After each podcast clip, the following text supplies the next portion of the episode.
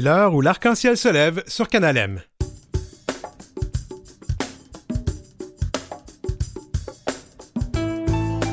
Être queer et francophone en milieu linguistique minoritaire au Canada, c'est une double source de marginalisation. Une collection qui documente la réalité queer des Balkans à l'Oural à la bibliothèque Ali Vauvert à Montréal.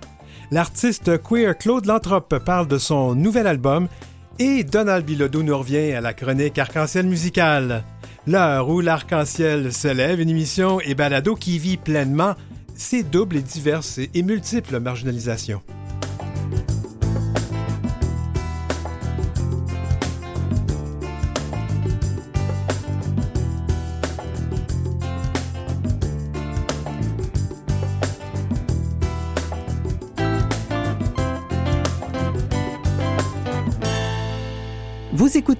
L'heure où l'arc-en-ciel se lève avec Denis Martin Chabot.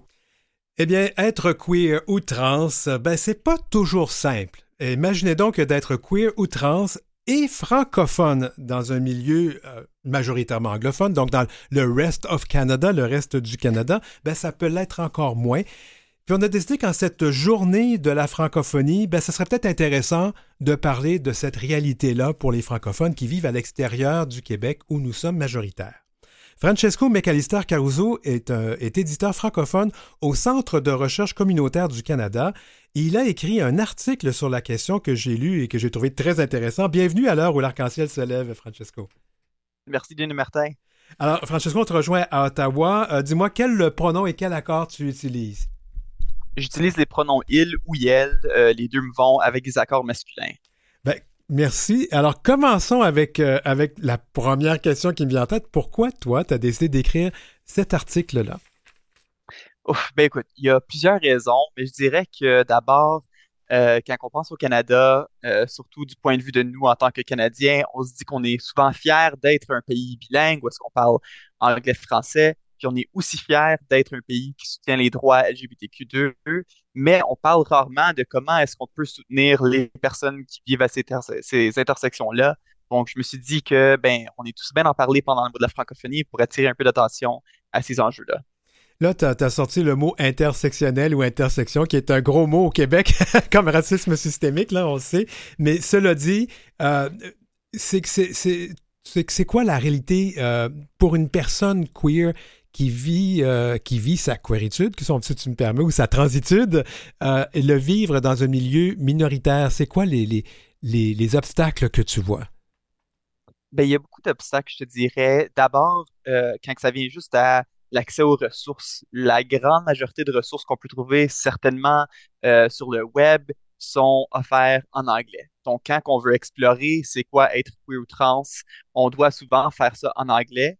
Et puis ensuite, quand on vit dans un monde francophone, surtout dans un monde francophone minoritaire, puis qu'on essaie d'exprimer ces identités-là, on n'a souvent pas le langage ou du moins pas un contexte où est-ce qu'on peut exprimer euh, qu'est-ce qu'on a vécu.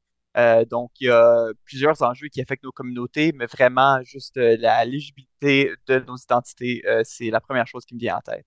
Alors, moi, je vais te faire parler sur un plan personnel aussi, mais je vais faire une anecdote parce que les gens ne le savent peut-être pas en ondes, mais j'ai vécu plusieurs, plusieurs années euh, dans le, le ROC, le rock, le reste du Canada, notamment à Toronto et à Edmonton. Et je me rappelle à Edmonton où quelqu'un m'avait dit, je vais faire grâce du contexte, mais ah, mais nous, euh, les, seules personnes gays qu'on connaît, puis les seules qui existent, c'est des Québécois qui viennent, euh, des Québécois gays qui viennent en Alberta, mais on n'a pas de ça chez les Franco-Albertains. Alors, toi, comment tu vis ça? Euh, parce que tu es quand même une personne de l'Ontario, si je comprends bien? Oui, absolument. Ben, écoute, euh, c'est drôle que, tu dises ça, ton histoire, parce que euh, on a un peu l'effet inverse avec les personnes non binaires, du moins qu'est-ce que j'ai pu voir parfois au Québec, où il y a certains Québécois qui vont dire Ah ben, les personnes trans ou les personnes non binaires, ça c'est une invention anglophone, ça, ça n'existe pas chez nous. Oui, c'est vrai, vrai, on entend ça. il, y a, beaucoup d'intolérance, je dirais, dans, toute communauté, peu importe la langue dans laquelle on vit, mais c'est certain que quand on n'est pas euh, présenté à beaucoup de personnes queer ou trans, euh, ça peut être difficile de, savoir qui qu'on parle, mais on est toujours partout. Il n'y a pas une place qu'on n'est pas. Donc, euh, si on ne connaît pas les personnes queer et trans, c'est pas parce qu'il n'y en a pas. Alors, dis-moi, euh, on a parlé donc d'avoir accès à des services. Euh, mais il y a aussi, je, comment on pourrait parler du, fait que quand les services existent, est-ce que, les gens ils font appel? Je te dirais que oui. Ouais, les services queer et trans, euh, surtout les services communautaires, c'est-à-dire les services qui sont par et pour la communauté, euh, sont en grande demande, surtout dans les grands centres urbains. Donc, on a mentionné euh, Toronto, mais aussi Ottawa, où est-ce que je suis. il y a beaucoup de demandes pour avoir accès tant à des ressources qu'à des services. mais là, évidemment, dans ces deux grandes villes-là, je parle pour le contexte de l'Ontario, mais ça s'applique aussi à, d'autres provinces anglophones. Euh, on n'a pas souvent tendance à penser comment on peut adapter des services existants qui sont déjà pas euh, grands. Il n'y a pas grand service, on est quand même limité. Mais comment on peut les adapter aux francophones, c'est toujours une deuxième question euh, qu'on pense pas souvent. La réalité étant, je me rappelle qu'on, dans le temps où j'habitais au Canada anglais, il y avait le concept d'offre active, parce que si le, francophone doit demander, il y a comme, c'était un peu humiliant de demander un service en français. Euh, on parlait du concept d'offre active. Est-ce que ça, ça joue aussi dans le fait que les personnes queer ne trouvent peut-être pas ce dont elles ont besoin? Absolument, ça joue beaucoup. Et puis, euh, encore une fois, je parle euh, ici pour l'Ontario, mais on a une loi provinciale qui encadre l'accès aux services en français, qui dit que dans certaines régions qui sont explicitement francophones, ou du moins qui ont une certaine proportion de la population qui est francophone, euh, les services euh, du gouvernement doivent être offerts, comme on l'a dit, l'offre active en anglais et en français, sans qu'on ait à demander d'avoir service en, français. Mais cette loi-là ne s'applique pas aux services communautaires parce que ce pas des services provinciaux. Donc, l'offre active, bien que ça soit, on va dire, comme l'idéal, euh, les services communautaires ne sont pas nécessairement obligés par la loi d'implémenter ça. Et puis donc, il y a des fois des manquements. Euh, quels sont les, autres obstacles qui existent? On a parlé de l'offre active. Il y a. Euh, est-ce que le, fait de, Est-ce que le niveau de langue peut jouer? Ah, ça, c'est certain. Écoute, il y a, il y a à, la compétence pardon, à l'offre active, il y a aussi le, concept de compétences culturelles qui s'ajoute à ça, qui est de savoir comment parler à un public euh, dans le langage et dans les termes qui leur sont familiers. Donc, euh, quand on parle à des francophones queer et trans, c'est non seulement une question de leur parler en français, mais aussi de savoir comment parler des enjeux qu'ils vivent. Et puis, principalement, euh, plusieurs francophones en situation minoritaire vivent qu'est-ce qu'on appelle l'insécurité linguistique. Donc, le sentiment que le niveau de français n'est pas à la hauteur des attentes, euh, par exemple, des locuteurs en situation majoritaire, ou que on fait des fautes en français et puis qu'on sent, on sent qu'on n'est pas capable de s'exprimer à un tel niveau, donc on préfère tout court euh, tout simplement de juste s'exprimer en anglais au lieu, à place de se faire reprendre euh, en français. On parlait d'intersectionnalité, donc on a déjà cette première intersection d'être queer ou trans et francophone. Euh, il y a aussi d'être queer, trans et francophone, et en même temps, peut-être qu'on est issu de l'immigration ou qu'on vient. Et là, ça, ça ajoute aussi. Absolument. Puis je vais dire, euh, je parle encore de l'Ontario parce que c'est ma province de résidence que je connais mieux, mais à Toronto ou dans le centre sud-ouest de l'Ontario, il y a euh, plusieurs immigrants francophones qui sont issus de pays qui sont, euh, par exemple, africains. Il y a aussi plusieurs personnes qui viennent de l'Asie qui vont arriver à Toronto, qui vont s'attendre à avoir des services en français, mais que ces services-là vont pas être bien adaptés à leur background culturel. Donc, vraiment, ça, ça crée des enjeux où est-ce que même si tu es chanceux d'avoir accès, si tu as la chance d'avoir accès à des services en français, qui souvent n'est pas le cas, mais même si tu as la chance d'accéder à ces services-là en français, tu risques parfois de faire face à des commentaires qui peuvent être, par exemple, stigmatisants ou qui peuvent être euh, racistes ou xénophobes sans même qu'on le veuille, juste par le fait qu'on n'est pas euh, au courant des enjeux qui puissent affecter ces communautés-là. Donc, oui, c'est donc, euh, ça fait ça, rend la situation compliquée. Et si on fait rien, alors je, sais que l'article est quand même pour nous sensibiliser, mais s'il se fait rien, si on laisse les choses aller, qu'est-ce qui va arriver euh, à ces identités-là ou à ces personnes-là? Ben, ça risque euh, d'une part de vraiment euh, ça risque de rendre l'assimilation linguistique beaucoup plus supporte, comment dire. Ça, oui, ça- ça- ça va empirer la- l'assimilation parce que ça existe. là. L'assimilation euh, est un phénomène documenté dans les statistiques. là. Alors, donc, ça, ça, ça peut, ça serait un facteur contribuant à l'assimilation. Absolument. Puis surtout dans les espaces queer, comme j'ai dit, on a une tendance à faire, euh, à se présenter en anglais, puis à, à- à penser que tous les services euh, queer doivent être euh, accédés en anglais parce que ça, c'est la langue dans laquelle la majorité de nos ressources sont créées. Mais là, quand on veut euh, avoir accès à ces ressources-là, euh, qui peuvent parfois être traduites, mais parfois pas, on a souvent le sentiment qu'il faut laisser notre langue à la porte, puis juste euh, se référer à l'anglais. Et puis, vraiment, je pense que les communautés queer et trans sont très sensibles aux, réalités des personnes et des communautés marginalisées, puis que je te dirais qu'il n'y a aucun groupe queer et trans qui voudrait euh, faire la décision consciente de dire non, je veux, je, veux participer à l'assimilation des francophones. Mais en réalité, même si euh, on a les meilleures intentions, si on ne met pas en pratique des mesures qui pourraient euh, limiter du moins les, les ag- les effets aggravants de l'assimilation, on va contribuer à, ça. Le Québec étant la, seule province ou la seule juridiction en Amérique du Nord où euh, ce sont les francophones et c'est majoritairement francophones euh, qui dirigent et, tout, est-ce qu'il y aurait place à une, euh, une collaboration? J'imagine que ça doit exister, mais une meilleure collaboration pour améliorer cette situation-là. Certainement. Puis je veux noter dès le départ qu'il y a des organisations communautaires qui travaillent fort justement pour tisser des liens plus étroits entre les, francophones du Québec et d'ailleurs. Donc ça, c'est un travail que je ne veux pas leur enlever, mais il y a toujours plus qu'on peut faire. Euh, je pense vraiment que surtout le, gouvernement du Québec, mais aussi, je te dirais, la population québécoise en général, après euh, l'année 2018, où est-ce que le gouvernement provincial de l'Ontario a vraiment tenté de, sabrer le financement à l'Université de l'Ontario français, puis de démanteler le, commissariat au service en français, il y a eu un peu plus euh, une, connaissance des enjeux francophones en situation minoritaire. Puis peut-être, je te dirais aussi, on prend un peu plus ces enjeux au sérieux maintenant au Québec qu'on le faisait avant, parce qu'on voit vraiment que c'est quelque chose qui est pertinent puis qui se passe aujourd'hui. Donc, certainement, depuis ce temps-là, euh, on voit un public québécois qui est plus ouvert à l'idée d'être solidaire aux francophones en situation minoritaire, mais euh, on pourrait toujours continuer à travailler sur ça, soit, euh, comme j'ai dit, en tissant des liens avec des organismes de- d'ailleurs au Canada, ou euh, en finançant nos propres ressources qui pourraient être appliquées euh, dans d'autres provinces.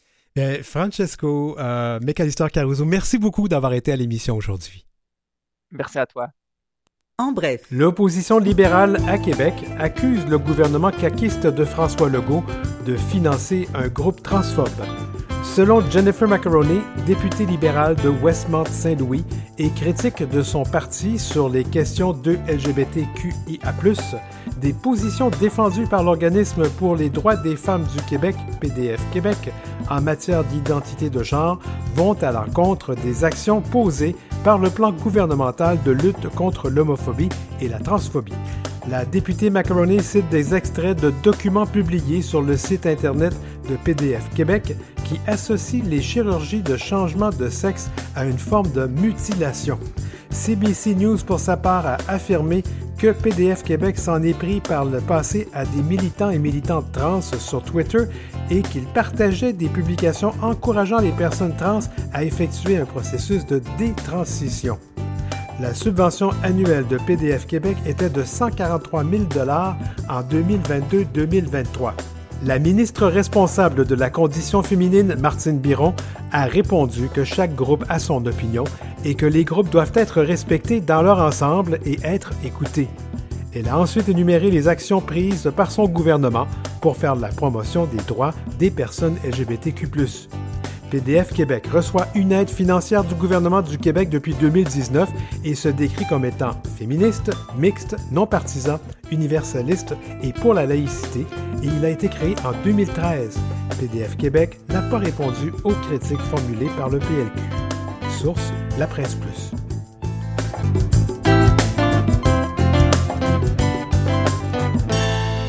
Vous écoutez L'heure où l'arc-en-ciel se lève avec Denis Martin Chabot. Une collection qui documente la réalité queer des Balkans à l'Oural à la Bibliothèque à livre ouvert de Montréal du Centre communautaire LGBTQ+ de Montréal. Et pour en parler, nous recevons deux jeunes qui sont en stage culturel au Québec sous le parrainage du Centre communautaire LGBTQ+. Il s'agit de Quentin Legrave et de Corentin Bouisset, c'est ça? Bouisset. Bouisset. Ah ben je commence par toi, Corentin. Euh, D'abord, bienvenue à l'émission. Merci. Et on utilise quel pronom et quel accord? Alors c'est il, lui et D'accord. Et toi, euh, commençons par Quentin, oui. Alors pour moi, ce sera également he, him, lui, il. D'accord. Bon, ben justement, euh, qu'est-ce que c'est que cette collection qui sera, qui sera donc euh, dévoilée le 21... le 22. Le 22 mars, mais on sait que le 21 mars, c'est la journée d'élimination de la discrimination raciale. Donc, c'est un peu, ça coïncide. Alors, mais qu'est-ce que c'est que cette collection? Alors, c'est l'une des premières collections que la bibliothèque a décidé de lancer. Ce n'est pas la première, puisque la bibliothèque a lancé une précédente collection euh, qui s'appelle Émancipasie, qui traitait notamment des difficultés LGBT queer dans la diaspora asiatique. Mhm. Là, on a voulu faire le choix de traiter réellement des pays et non pas de la diaspora. Donc, on a voulu s'interroger à tout ce qui est ce qu'on appelle vulgairement l'Europe de l'Est. Oui. Mais du coup, toute une réalité, puisque c'est dans l'actualité, notamment avec la guerre en Ukraine contre la Russie. Mais ce qu'on voulait, c'était dézoomer un petit peu et s'intéresser à, à tous les différents pays qui ont un héritage communiste, slave, mais qu'éventuellement ils ont un parcours totalement différent, notamment puisque certains pays sont de l'Union européenne et pas d'autres. On voulait donc arriver à vraiment traiter de tous ces pays et de montrer la disparité qu'il existe entre eux et que l'évolution des droits et des lois n'est pas toujours la même partout en Europe. Et pourquoi particulièrement cette région-là? Oui, c'est dans l'actualité, mais euh, d'abord, euh, oui, et comment on s'y est pris? Parce que c'est trouver de la littérature queer dans ces pays où c'est pas très bien vu. Pas évident, là. Tout à fait. Euh, alors c'est moi qui ai voulu travailler sur cette thématique puisque j'ai toujours été intéressé de constater que souvent tout ce qui a héritage communiste, tout le monde a tendance à penser que c'est la même chose et que les pays n'ont pas évolué depuis. J'ai fait des études d'histoire pour placer un peu Oui, d'accord. et je trouvais ça très intéressant de montrer que chaque pays a pris un chemin différent. Et donc pour réussir à trouver des ouvrages, on a beaucoup travaillé avec Le Guélion, qui est une librairie féministe dans le village et je les remercie encore de leur travail. Ça nous a permis notamment de conjoindre nos recherches. Donc moi j'ai lu énormément d'ouvrages universitaires pour avoir des ressources. Et on a également tenté d'obtenir des livres qui vraiment venaient de ces régions-là. Mais dans certains cas, on n'a même pas pu les recevoir puisqu'ils étaient imprimés en ouvrage limité. Oui. Donc en fait, ils étaient imprimés à la demande. Et donc, euh, mais là, on est dans un, dans un, dans un milieu francophone. Ces livres ont été écrits dans leur langue. Ça veut dire quoi? Est-ce que les livres sont en, en français, dans la langue originale, en anglais? Principalement, ils sont en anglais. D'accord. Ça a été très compliqué de trouver en français, mais en anglais, beaucoup d'universitaires ont travaillé dans le monde anglo-saxon sur le sujet, là où les Français, dans le domaine universitaire, ne sont pas penchés énormément sur la question du monde queer dans ces régions. Donc, euh, vous êtes deux stagiaires, vous organisez euh, cette, euh, cette collection. Qu'est-ce qui vous a attiré vers, euh, vers le Québec? Vas-y, Corentin. Alors personnellement, c'était déjà un coup de cœur. Euh, je suis venu étant plus jeune en vacances avec mes parents et j'ai trouvé vraiment le pays magnifique. Et euh, pour le service civique, ça a été euh, aussi un petit coup de chance. J'ai été mis au courant par une amie que ça existait. Et euh, quand j'ai regardé les, qu'on appelle ça l'émission, j'ai directement vu la mission au Canada qui me correspondait parfaitement. C'était un peu comme tomber de nulle part. Mm. Et au final, c'est plutôt un- une très bonne expérience. Le, le- le service euh, dont on parle ici, le service, euh, service civique, ça a remplacé le service militaire en France, si je me rappelle bien. Mais est-ce que c'est obligatoire de faire le service? euh? Alors pas du tout, Non? effectivement. Euh, les services civiques, c'est vraiment pour les personnes qui se portent volontaires. Il y en a qui se passent directement en France, il y en a aussi qui se passent au Canada, mais il y en a aussi dans plein d'autres pays, comme euh, au Maroc, en Tunisie, et je pourrais même pas les citer tellement il y en a. Et toi, Quentin, qu'est-ce qui a décidé de ton choix? Moi, ça faisait très longtemps que je voulais venir euh, du coup au Canada, au Québec particulièrement, et j'ai fait mes études notamment sur la question du genre et sur la représentation des minorités sexuelles. Et c'est un et c'est très développé au Canada, donc j'avais envie de poursuivre dans cette voie. Et j'aime énormément la littérature, et ça a été une belle opportunité euh, à la sortie du Covid. Effectivement, l'identité de genre, les études sur l'identité de genre et les, les orientations euh, sexuelles et le, en fait, tout ce qui est queer, il me semble que c'est pas aussi. euh, J'en entends moins parler en France. Ça veut pas dire que ça n'existe pas, mais est-ce que c'est vraiment moins développé qu'ici? Euh, oui, vraiment, le monde anglo-saxon s'est beaucoup intéressé à ces questions-là, là où le monde francophone est beaucoup plus frileux sur ces sujets-là. Mm. Tout ce qui touche l'intimité, tout ce qui est la sexologie, c'est beaucoup plus complexe d'être reconnu et d'avoir des financements. Donc là où tout ce qui est, bien qu'on est dans une région euh, francophone, ça a plus été développé euh, dans cette partie et l'Amérique du Nord a beaucoup plus traité les sujets. Et, et toi, euh, et toi, Corentin, là, Mhm. je ne sais pas demandé, tu as étudié en quoi? C'est quoi ta spécialité là, présentement? Alors, sincèrement, mes études, c'était du commerce. Mhm. Euh, j'ai appris, on va dire, à gérer euh, une, une boîte, une entreprise. Et euh, au final, ça revient à pas grand-chose pareil euh, de travailler dans ce milieu-là, euh, dans le communautaire. Et euh, en plus, ça me touchait personnellement parce que c'est un milieu queer. Mhm. Et en France, c'est vrai qu'on n'a jamais vraiment pu, enfin, personnellement, j'ai jamais vraiment pu explorer toutes, ces, toutes les possibilités, tous ces côtés-là.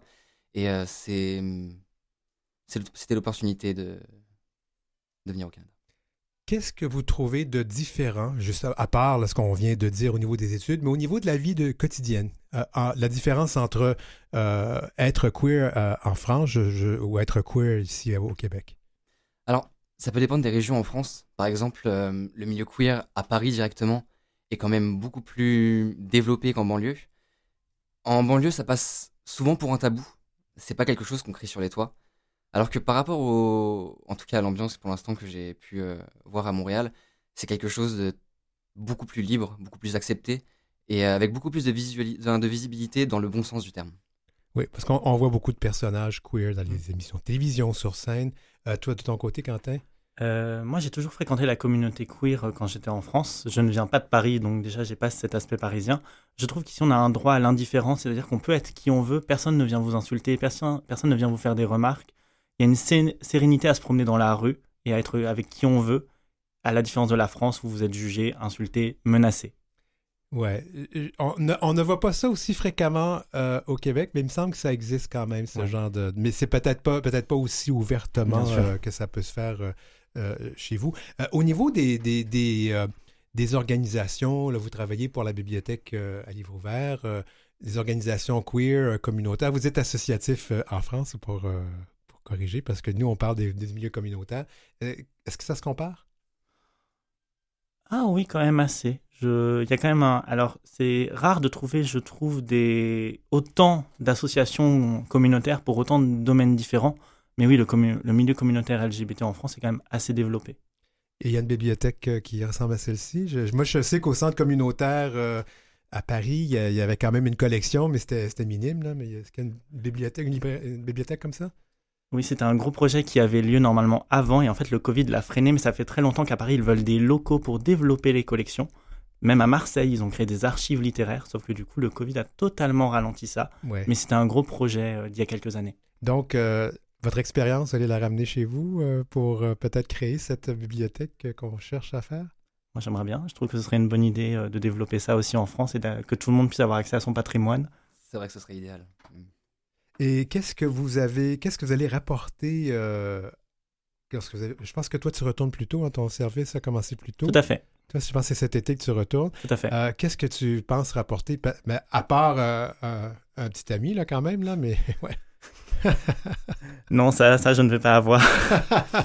Mais Problème d'immigration, c'est compliqué. tout ça, oui. euh, bah, moi je vais retourner en France que quelques mois puisque j'ai un permis de travail pour revenir. Ah oui? Ouais, j'aime vraiment beaucoup la vie ici, donc je vais revenir incessamment sous peu. J'ai juste envie de revoir un peu ma famille. Mhm. Euh, je pense que je vais vraiment une, une sérénité, je vais répéter ce mot beaucoup, mais cette sensation que je peux être qui je veux et j'ai pas à me sentir jugé, donc une certaine confiance en moi, je pense, et en ma sexualité totalement assumée. Et toi, tu pars plus à l'automne? Je, je pars en octobre, effectivement. Ouais. Et, Et, oui, qu'est-ce que tu vas rapporter en France? J'ai envie de dire une nouvelle personne parce que j'ai totalement changé et je sens que je vais encore changer euh, jusqu'à la fin de mon voyage. Et euh, rien que le fait d'évoluer, je trouve que ça va être euh, bénéfique. Et c'est vraiment ça que je compte ramener, mon expérience. Et un permis de travail pour revenir, peut-être? Peut-être un peu plus tard, Peut-être plus tard. parce que malheureusement, le froid est très très difficile. par rapport à la France. ah oui, ça c'est... euh, oui, il faut s'habituer à ça. Euh, J'aimerais qu'on termine en parlant un peu de cette bibliothèque à livre ouvert qui fait partie du centre communautaire LGBTQ+, de, de Montréal, euh, qui est vraiment dans des petits locaux. euh, bon, il y a des projets de grands centres communautaires. Je ne sais pas s'ils vont déménager tout ça là-bas. Euh, Parlez-nous un peu de ce que c'est, cette bibliothèque. Euh, alors cette bibliothèque, c'est une bibliothèque qui vit principalement grâce aux dons. En fait, on achète très peu d'ouvrages, on en a acheté pour cette collection, mais on n'a pas de financement d'État. Donc c'est vraiment Christian euh, Tanguay qui a Qui est directeur général de- du centre communautaire, oui. Tout à fait, qui, ce projet, c'était quelque chose qui lui tenait à cœur, puisqu'il avait une mission aussi d'archivage. Ils voulaient conserver le patrimoine et le transmettre. Ce qui fait qu'on on remercie également les archives gays du Québec qui nous donnent énormément d'ouvrages, les particuliers qui nous donnent énormément d'ouvrages. C'est grâce à eux que tout ça existe. euh, donc, ce qui fait qu'on a des livres des fois extrêmement rares que des personnes ont depuis les années 80, qui ont été très peu édités ou qui ne sont plus édités. Donc, c'est ça, cette bibliothèque, c'est de conserver le patrimoine euh, qui est principalement celui du public. Et euh, donc, cette, cette collection, elle est disponible à compter du 22. Il y a un lancement. Et si les gens veulent y aller, euh, y avoir accès, comment ils vont le faire? Alors pour l'événement, Ouais. euh, Mais L'événement, si on sait que c'est le 22, il y a un lancement et tout ça, mais si, si- euh, l'émission risque d'être diffusée ou entendue euh, par les gens après l'événement. Alors, les- en- parlons pour aller à l'événement, ceux qui l'écoutent avant, là, qu'est-ce qu'ils doivent faire? ceux qui l'écoutent. Euh, C'est c'est où, c'est quand et comment le, le- le- le- lancement? Ah, le lancement, Corentin Le lancement c'est le c'est le 22. Oui. Pardon. À 19h le soir même au, au centre euh, LGBTQ+ de Montréal Oui. Et, euh, Au donc- 2075 rue Plessis, oui. au 2075 rue rue Plessis. Oui, d'accord. Et si on veut, par la suite, les gens qui ne se rendent pas le- à- au lancement, qu'est-ce qu'ils font ou qu'est-ce qu'elles font pour euh, voir cette collection? Alors, c'est très simple. Euh, le centre est ouvert toute la semaine, du lundi au, au jeudi, de 14h à 18h, sauf le lundi de midi à 18h. Et donc, il suffit de s'inscrire, de devenir membre, euh, contre une contribution de 30 dollars. Ouais. Et euh, vous avez accès à toutes nos collections. Et vous pouvez emprunter les livres euh, pendant un mois, les ramener, remprunter d'autres, comme une vraie bibliothèque. Ben, merci à vous deux. C'était donc euh, Quentin Legrave et Corentin Bouisset. Euh, deux Merci. stagiaires qui sont au Centre communautaire LGBTQ+, de Montréal et qui se sont euh, qui ont travaillé très fort pour mettre de l'avant une collection, euh, une collection de collection queer de l'Oural, de, de Balkans à l'Oural ou des, des, des- pardon, des Balkans à l'Oural. Et merci beaucoup. Merci. Merci à vous. Vous avez des commentaires ou des suggestions de sujets ou d'entrevues pour Denis Martin? Contactez-le à heureciel.outlook.com. C'est heureciel en un seul mot et en minuscule, outlook.com. Suivez Denis Martin aussi sur sa page Facebook et sa page Instagram, arobase dmchabot auteur. Donc, on s'en va à la pause dans quelques secondes. Donc, après la pause, Claude Lantrope, artiste queer qui nous présente son dernier album. Puis, on va rester en musique avec Donald Bilodeau. À tout de suite.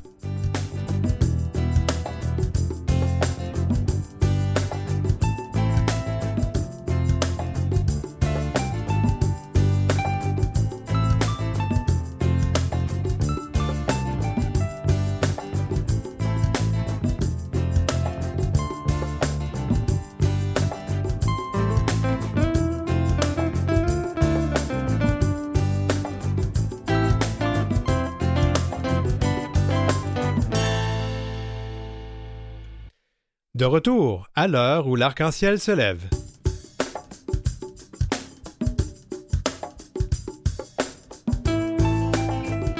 Deuxième partie d'émission tout en musique aujourd'hui. Ça fait du bien de temps en temps, bien qu'on ne joue pas toutes les pièces musicales au complet, parce que c'est toujours une question de redevance. Mais bon, c'est des choses qui arrivent, mais on parle quand même de musique. Donc, avec euh, Claude Lantrope, qui euh, est une artiste queer qui présente son dernier album, et on reste en musique, pourquoi pas, avec Arc-en-Ciel Musical et Donald Bilodeau.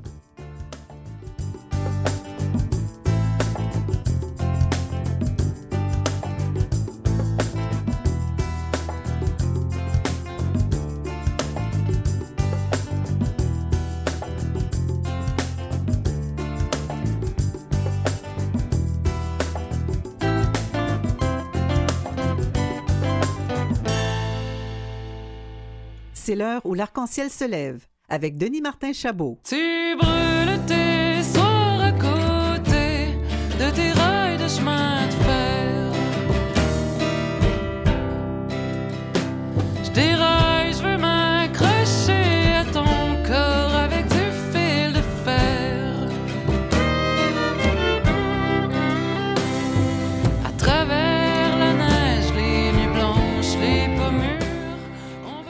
On Et entend donc la première, les toutes premières notes de À travers. C'est une nouvelle chanson, euh, et donc un, extrait de avec un vidéoclip qui est disponible, euh, qui, euh, qui donc qui annonce la venue d'un nouvel album pour la prochaine personne que je reçois.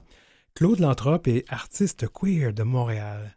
Allô? Sa- Salut Denis. Salut. Alors, nous, on a une tradition à l'heure où l'arc-en-ciel se lève.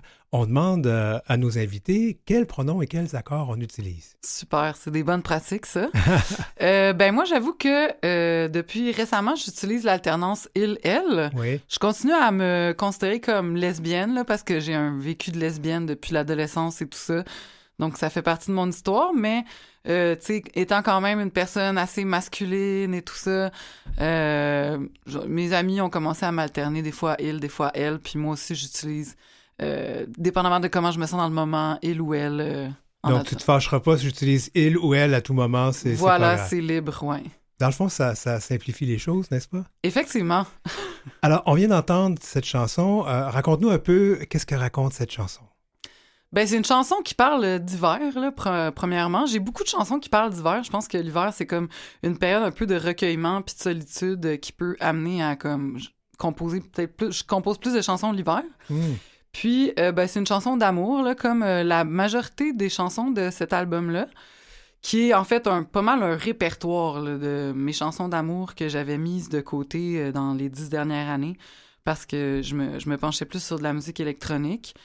Euh, donc, euh, c'est ça, c'est une chanson euh, d'amour là, qui, qui, qui explique à la personne euh, qu'on qu'on va finir par passer à travers l'hiver. Puis il y a aussi comme l'espèce de promesse de peut-être partir en voyage pendant l'été, donc de se tenir accroché à ça. Ben, c'est une belle chanson d'amour, hein, de se dire euh, bon, on, on s'aime, c'est un peu tough, là, c'est l'hiver, on trouve ça dur, là, mais ça va bien aller. C'est ça. Oh, on a déjà entendu ça beaucoup récemment, ça va bien aller. Ouais, c'est vrai. Parle-nous un petit peu de toi, parce que moi, je te connaissais pas, c'est tout nouveau. J'étais très content qu'on m'envoie des, qu'on m'envoie cette, cette invitation à t'inviter à, à l'émission. Alors, parle-moi un peu de toi. Tu viens d'où euh, et tout? Ben, moi, je viens de Repentigny. Mhm. Euh, ben, c'est ça. J'ai fait euh, pas mal la- de la musique toute ma vie, mais euh, toujours de manière indépendante. Puis euh, beaucoup dans des scènes underground. Donc, euh, ben c'est ça. Premièrement, j'ai commencé la musique, j'ai fait euh, tu sais, du piano classique là, depuis l'enfance et tout ça. Wow. Ensuite, euh, à l'adolescence, je commençais déjà à produire beaucoup de chansons guitare-voix. J'ai gagné euh, comme deux concours de chansons dans l'anneau d'hier. J'étais la seule personne mineure, là, souvent, à participer à ces concours-là.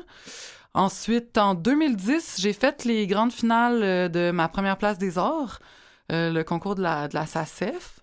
Puis euh, ensuite, euh, je suis embarquée dans une scène plus qu'on appelait le, le scène, la scène du folk salle, Oui. qui était comme euh, très underground là, autour de Schlaga. Il y a eu un gros festival qui a été organisé à Sainte-Rose-du-Nord pendant trois ans. Ça, j'avais mon groupe euh, Les Sophilanthropes de 2010 à 2015. Donc, c'est ça, on a fait trois albums, énormément de shows, des tournées, tout autofinancé. On était tout le temps dans le rouge. Euh, on Ben, c'est ça. s'entassait à cinq dans une vieille Ah vanne. Puis tout ça, donc, euh, rendu à un certain moment, là, je me suis un peu tannée, puis je suis rentrée en... Je me suis inscrite en musique numérique à l'Université de Montréal. J'ai fait le baccalauréat, puis là, ben, c'est là que j'ai commencé finalement à faire plus des chansons euh, avec une touche électro, électro-pop, puis aussi j'ai commencé une démarche en musique expérimentale. Wow. Et ça t'a amené, donc, euh, quelques années plus tard, à ce que tu fais présentement. Oui, c'est ça. Là, la spécificité, par exemple, de ce projet-là, l'album que je sors prochainement, c'est complètement à 180 degrés Ouais. de mes derniers projets, parce que c'est ça, depuis quelques années, je faisais surtout de l'électro puis de la musique expérimentale. Euh, tu sais, de la musique électronique, mais qui était quand même en format chanson, là. Mhm. Puis, euh, fait qu'au fil des années, à chaque fois, j'écrivais une tune un peu plus sensible, un peu plus douce, euh, guitare-voix, plus folk. Ben là, je la mettais tout le temps, j'y mettais de côté, j'y mettais de côté, j'y mettais de côté. Puis là, au, bout de 10 ans, ben j'avais 10 tunes. Donc, euh, je me suis dit, OK, go, ben il faut faire quelque chose avec ce projet-là. Donc, euh, une fois là, ça, ça donne un projet qui est finalement vraiment différent de ce que j'ai fait les dernières années. Alors, qu'est-ce que tu préfères, la musique électronique, la musique expérimentale ou euh, la musique un peu plus folk? Ben, je pense que j'ai comme des, des trips, là. Ça vient par phase. J'adore entendre Là, je pense que j'ai comme fini ma phase euh, électro puis musique expérimentale. Là, je suis comme revenue. Le folk, c'était quand même vraiment plus proche de ce que je faisais quand j'étais adolescente. Plus chansons classiques, là. Mhm.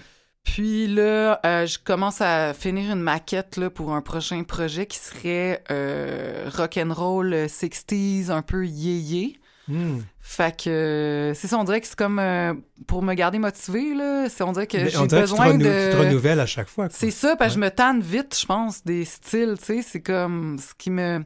Ce qui m'intéresse, je pense, dans la musique, c'est, c'est d'explorer des nouveaux styles.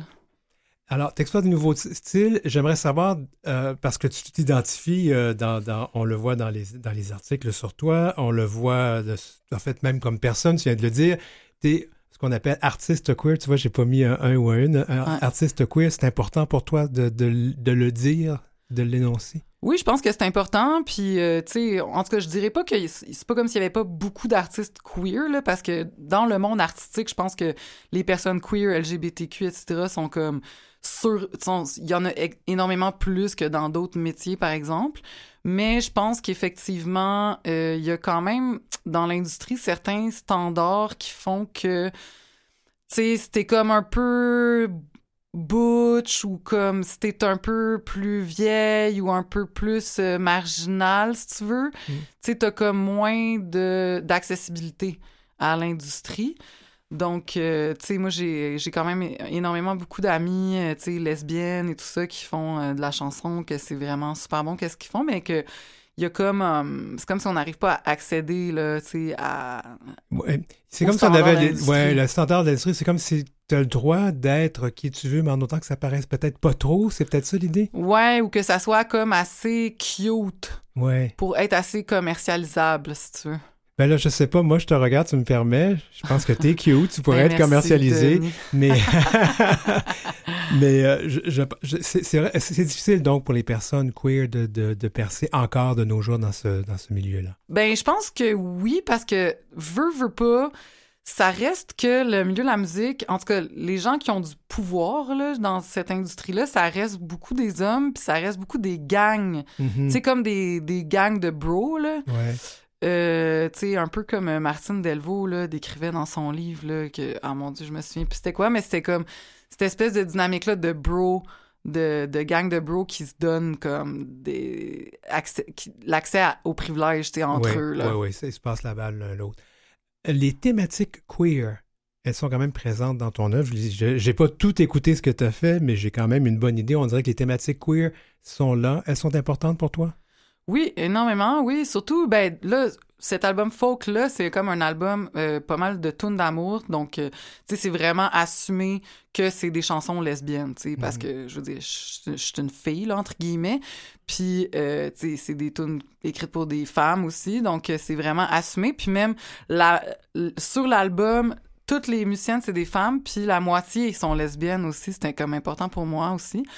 Mais sinon, dans mes albums euh, électro, euh, le queer, ouais, c'est une thématique qui a fait énormément euh, partie là, de, des chansons que, que j'ai fait dans mes albums. J'ai surtout, il y a comme une tune Gender Fuck Me Baby que j'ai fait. Il y avait beaucoup de thématiques, tu sais, justement autour de la sexualité, des sexualités queer. Mon dernier succès, euh, c'était Allosexuel, justement, qui, Oui. qui, qui rigolait un peu là, de ce nouveau terme-là euh, proposé pour euh, franciser queer. J'aimerais t'amener là- là-dessus parce que tu disais que c'était difficile de percer. Est-ce que la- le fait aussi que tu affiches non seulement qui tu es, mais tu, tu le mets aussi dans ta, dans ta musique, dans ton art, est-ce que ça aussi, tu crois que c'est c'est ce qui peut-être repousse un peu les, les grands dirigeants de, de cette industrie? Ben oui, je pense que tu sais il y avait clairement du contenu, tu sais un peu explicite ou euh, sinon il y avait comme je pense une certaine c'était un peu subversif, j'aimais bien dans mes projets électro justement, tu sais amener des points de vue un peu subversifs, un peu abrasifs qui étaient euh, peut-être moins justement euh, tu sais commercialisables pour les radios et tout ça là. Alors, dis-moi si on, on- veut t'encourager, et non seulement t'encourager, si on veut te découvrir, si on veut acquérir ta musique, tes chansons, tes albums, comment on fait ça?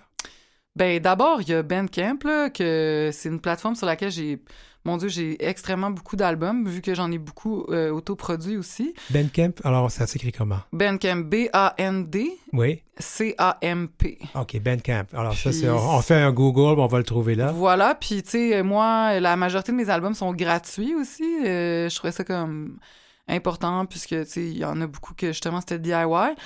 Puis euh, ben sinon Spotify, Apple Music, euh, toutes On va les plateformes là, je suis partout. Un show bientôt? Oui, euh, ben il y a un show vendredi, justement, la journée de lancement de l'album. Oui, on préenregistre, donc ça risque d'être euh, après notre Ah, après ok, mais donc, euh, oui, il y a- des shows qui s'en viennent. là. Oui, c'est ça. Donc, ben c'est ça. Il, là, il- en tout cas, il, il y a eu vendredi le show de lancement d'album au Quai des Brumes.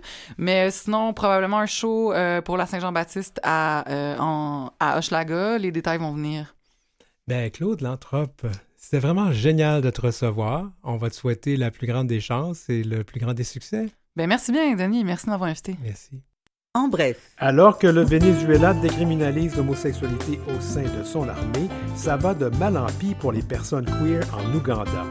D'abord, au Venezuela, la Cour suprême de justice annule un article controversé du Code de justice militaire qui sanctionnait l'homosexualité au sein des forces armées par une peine pouvant aller jusqu'à trois ans d'emprisonnement. Par contre, en Ouganda, une commission parlementaire est saisie d'un projet de loi imposant des sanctions lourdes aux personnes qui entretiendraient des relations avec des partenaires de même sexe. Les relations homosexuelles sont illégales en Ouganda, un héritage des lois coloniales, mais depuis l'indépendance du Royaume-Uni en 1962, aucune condamnation n'a été prononcée. La commission parlementaire est donc la première étape d'un processus accéléré d'étude du projet de loi. Cela survient alors que les théories conspirationnistes sur le sujet foisonnent sur les réseaux sociaux, accusant des forces internationales obscures de faire la promotion de l'homosexualité. Le texte prévoit jusqu'à 10 ans de prison pour toute personne se livrant à des activités homosexuelles ou se revendiquant comme LGBTQ. Aucune indication n'a été donnée sur la date à laquelle un vote pourrait intervenir. Source, le magazine Fugue.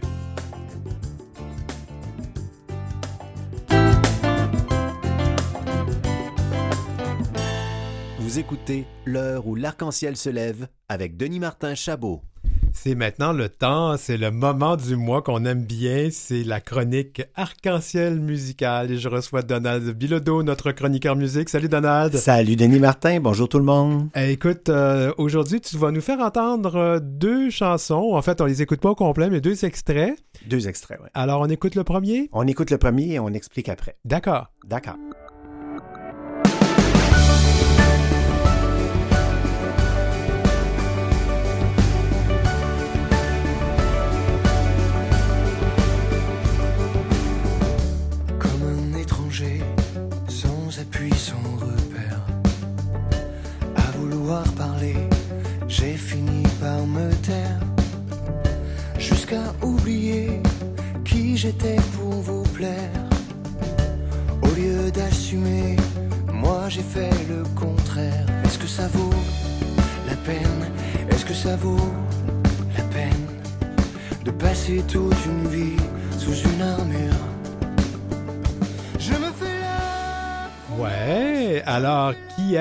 Euh, pour ceux qui ne connaissent pas? Moi, je le sais, mais on va, on va faire, on va faire le, le jeu du gars des vues ou du gars de la radio. Qui est-ce? Qui est-ce? Alors, il s'appelle Emmanuel Moire, M-O-I-R-E, Moire.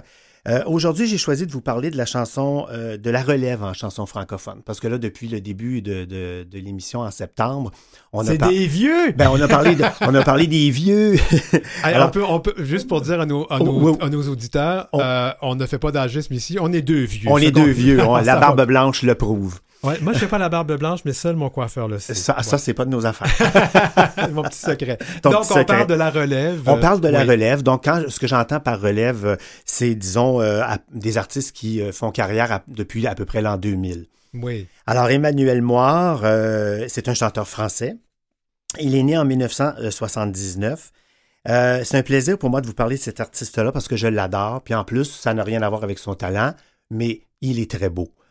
Il est Ah. charmant. Bon, Oui, oui, ben, Vous irez voir moi, ça. j'o- J'osais pas le dire parce que je voulais pas que les gens pensent des affaires de moi. Mais bon. mais on le dit, on va le dire. Non, mais effectivement, il a, il énormément de talent. Il a énormément de talent. Moi, je l'ai Euh, entendu avant de le voir. Alors, euh, D'accord. Bon, c'est bien. Il est né en France, donc en 1979, euh, au Mans, M-A-N-S, n'est-ce pas, la ville de Le Mans, ouais. qui est dans la superbe région du pays de la Loire. Euh, il a commencé sa carrière vers euh, l'an 2000, il avait 21 ans. Il a été sélectionné pour participer aux 16e rencontres d'Astafar, Euh, ça c'est dans le sud-ouest de la France. C'est un stage d'auteur, euh, compositeur, interprète qui est organisé par l'association Voix du Sud, qui est présidée par le grand Francis Cabrel, qui vit à Astafar et qui a d'ailleurs été conseiller municipal euh, dans les années 90. Hmm. Euh, pour en revenir à Emmanuel Moire, c'est un artiste éclectique qui a pratiqué, qui pratique le chant et le piano et qui, déjà à, à son jeune âge, était professeur de chant dans une école de musique. Sa carrière prend une autre tournure alors qu'il participe euh, en 2004 à la- au spectacle musical On n'oublie rien autour des chansons de Jacques Brel. On n'oublie rien, de rien. Ouais. On s'habitue, c'est tout. Euh, donc, la même année, il est aussi choisi pour interpréter le rôle de Louis XIV dans la comédie musicale Le Roi Soleil, rôle qu'il va tenir jusqu'en 2006 puisque la comédie musicale part en tournée partout en France, en Belgique et en Suisse. Et pas au Canada. Et pas au Canada, malheureusement. Mm. Euh, en 2006, il collabore à une chanson euh, qui s'appelle L'or de nos vies euh, pour le collectif Fight AIDS Monaco, pour lutter con- contre le sida, bien sûr. Et sa carrière solo prend son envol en 2007 avec la publication d'un premier album et d'un deuxième en 2009. Dans un entretien au magazine français Têtu, qui est un peu le magazine Fugue, n'est-ce pas, de la France, Avec beaucoup plus de moyens. avec beaucoup plus de moyens et plus de pages. Ouais. Alors, dans l'édition du mois de novembre 2009, Emmanuel Moire fait son coming out gay en dépit de ce que certaines personnes lui déconseillent, prétextant que, évidemment, que cela pourrait nuire à sa carrière. On la connaît, celle-là. Ah, mon Dieu, oui. On l'a on l'a-tu entendu On- souvent? et qu'on l'a entendu souvent. Ben, tu sais que moi, comme, comme journaliste, on m'avait ben- bien déconseillé d'être ouvertement qui je suis. C'est ça. Ça a Et alors que, vraiment eu un impact, hein? ben oui. Mhm. Mais lui affirme justement quelques mois plus tard ne rien regretter de cette déclaration, bien au contraire. Dix ans plus tard, donc en 2019, il écrit et compose lui-même la magnifique chanson La Promesse, dont on vient d'en entendre un extrait. C'est euh, le- paru sur son cinquième album qui s'appelle Odyssée. Alors, vous avez entendu le début du texte, euh, je, vous le rappelle. Euh, comme un étranger, sans appui, sans repère, à vouloir parler, j'ai fini par me taire, jusqu'à oublier qui j'étais pour vous plaire. Au lieu d'assumer, moi j'ai fait le contraire. Est-ce que ça vaut la peine, est-ce que ça vaut la peine de passer toute une vie sous une armure? Hum, c'est beau. La chanson se veut résolument optimiste et dans le refrain, l'artiste déclare carrément qu'il assume ce qu'il est et il se fout des quand dira-t-on, voire même des conséquences sur sa carrière. Il dit Je fais la promesse, je fais la promesse, la promesse d'être fidèle à ma personne, ça c'est dans le refrain. Je fais la promesse, je fais la promesse de vivre enfin quand mon cœur bat pour un homme, pour un homme, pour un homme. Et plus loin dans le texte, il va, euh, euh, il va encore plus loin en affirmant que ni les miens, ni les murmures, ni ma main, ni mon allure, jamais rien ne m'arrêtera, je le jure, ni les liens, ni les injures, ni les points sur la figure, jamais rien ne m'aura, ni même à l'usure. Ouais, c'est des paroles qui sont très fortes parce que on sait qu'en France, il y a eu une recrudescence. Oui, Ben, en fait, ça, même un peu ici, mais des violences oui, euh, homophobes, absolument. oui. Alors, euh, Et pour un pays de l'Occident, ça a été un des, un des derniers euh, de l'Occident, de l'Europe de l'Ouest, à, à accepter le mariage gay. là. Je veux dire, Ouais. le Portugal, l'Espagne l'avaient fait avant eux. ah oui, il y a des pays, euh, oui, d'autres pays l'ont fait bien avant la Je ne parlerai France. pas évidemment de la Norvège, la Suède et des, des Pays-Bas, c'est la Mais Belgique. Tu sais mais- que dans les G7, là, maintenant, il ne reste que le Japon. Ouais, c'est vrai. Il ne reste que le Japon, effectivement. Alors, euh, vous pourrez découvrir. euh, je voulais vous dire que bon, il y a des disques qui ont été quand même en vente au Québec. Là. Emmanuel Moire a été distribué ici. Euh, mais sinon, évidemment, vous pouvez trouver ces disques sur YouTube ou sur en téléchargement légal. Il y a de nombreux autres artistes dont je pourrais éventuellement vous parler dans d'autres chroniques. Euh, il y a Christophe Willem Oshi, qui est une chanteuse française. Oui, j'adore. Pomme. Oui, les deux, j'adore. Hein, Pomme, oui. qui est la conjointe de Safia Nolin, Oui. mais qui est française. Euh, il y a Angèle, qui vient de Belgique. Et il y a aussi un Québécois dont je vous parlerai peut-être plus en détail éventuellement, mais je vais vous en parler un petit peu aujourd'hui. Il s'appelle Sebs. Ouais, avec- S-E-B-Z, Sebs. Donc, son véritable nom, c'est Sébastien Aumont. Euh, il a participé à l'émission Si on s'aimait, animée par euh, Louise Sigouin, euh, où il a eu le courage de faire son coming out d'homme séropositif. C'était un moment d'ailleurs très touchant de télévision et très Mhm. courageux aussi. Sebs tente de percer le métier. Il a déjà enregistré quelques chansons. Il y en a une qui s'appelle A Cappella. Il a fait ça en 2021. Alors, je vais juste vous lire l'introduction de cette chanson. Ça va vous donner une idée de son œuvre naissante. Le texte débute comme suit. Exempté de sens, seul devant le vide, je cherchais la lumière qui, rendrait tout limpide. Trouver le courage, braver d'être heureux, ce malgré le naufrage submergent de mes yeux. Vivre ou bien périr, souffrir ou, ou sourire ou souffrir, à quel sein se vouer pour se sauver du pire, et comment survivre sans perdre la foi, pris dans le labyrinthe de mon chemin de croix. Hmm. Hein, ça, vous- c'est très, c'est très intérieur, c'est très personnel comme écriture. Alors, euh, éventuellement, je, on pourra peut-être en écouter un C'est extrait. même quelqu'un que je voulais euh, inviter à l'émission. Fait quand, on, quand Ah. tu voudras le faire, peut-être qu'on essaiera d'avoir, de l'avoir comme invité. de l'avoir comme invité, ça Ouais. serait une excellente idée. C'est un garçon très sympathique, je le connais personnellement. Ah. Alors, euh, aussi, euh, je voudrais vous parler d'un autre artiste euh, qui marche très bien en Europe et qui commence aussi, je pense, à se faire connaître un peu au Québec, grâce à Monique Giroux notamment, qui Et s'appelle... grâce au film Les Paillettes. Oui, Les paillettes exactement. éclatantes, c'est ça? Oui, c'est ça. Ouais. Donc, il y a deux, il y a une suite aussi, Il y a je une pense. suite, mais la- la- le générique de la fin, c'est une chanson dont De- tu vas me parler. de Eddie de Preto. Oui. On pourrait peut-être entendre un extrait de, cette, euh, de la chanson qui s'appelle Kid. On y va. Tu seras viril, mon kid. Je ne veux voir aucune larme glisser sur cette gueule héroïque et ce corps tout sculpté pour atteindre des sommets fantastiques que seule une rêverie pourrait surpasser. Tu seras viril, mon kid. Je ne veux voir aucune once féminine, ni les airs ni des gestes qui veulent dire. Et je sais, si ce sont tout de même les pires à venir, te castrer pour quelques vocalises. Tu seras viril, mon kid. De toi, ces finesses Ouf. Ah, c'est tactiques. beau. Ah, c'est, Quelle euh, voix, hein? Quelle voix.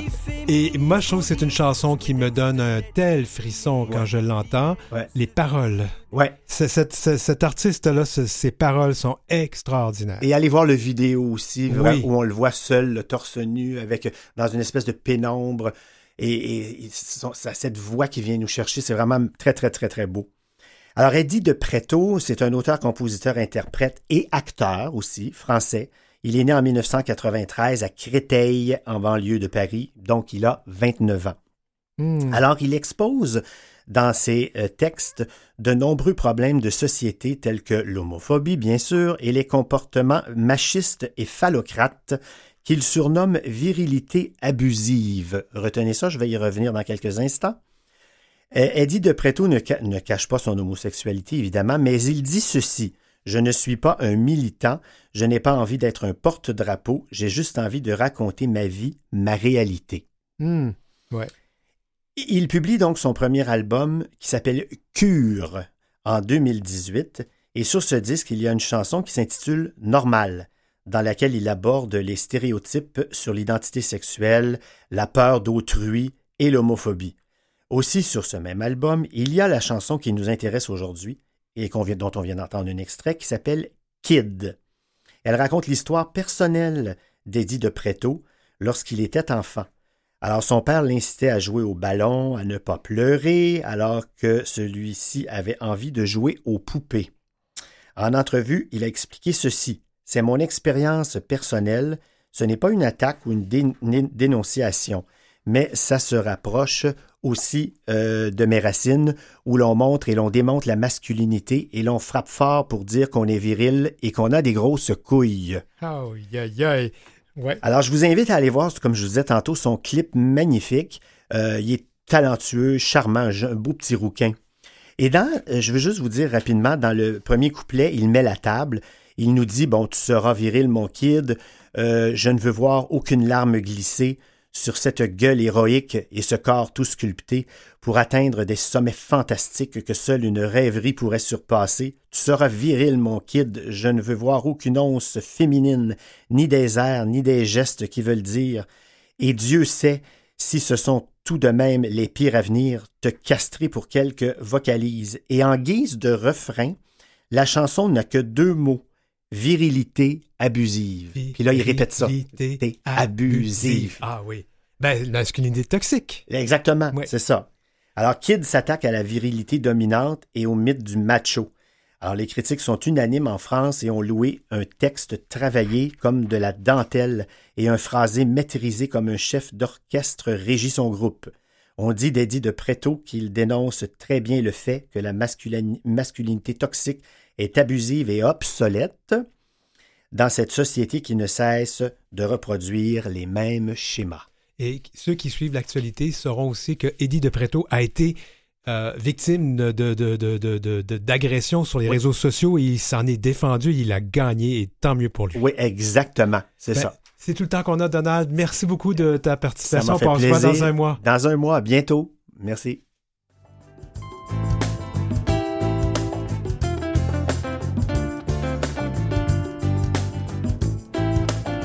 Commentaires ou des suggestions de sujets ou d'entrevues pour Denis Martin? Contactez-le à heurciel.outlook.com. C'est heurciel en un seul mot et en minuscule, outlook.com. Suivez Denis Martin aussi sur sa page Facebook et sa page Instagram, dmchabot. C'est l'heure où l'arc-en-ciel se lève pour ce lundi 20 mars 2023. N'hésitez pas à nous dire si vous aimez, vous aimez pas les choses qu'on vous présente ou des suggestions. On est ouvert à vos commentaires si vous payez le cognac, comme dirait un chanteur qu'on connaît. Alors c'est heure ciel, je répète en un seul mot, à outlook.com. Merci à nos invités aujourd'hui, Francesco McAllister Caruso, éditeur francophone au Centre de recherche communautaire du Canada, Quentin Legrave et Corentin Bouesset, euh, stagiaire à la bibliothèque à Livre ouvert. Et on remercie l'auteur, l'artiste queer Claude Lantrope et notre chroniqueur Donald Bilodeau. C'est tout le temps qu'on a. Je ferai euh, les crédits la semaine prochaine.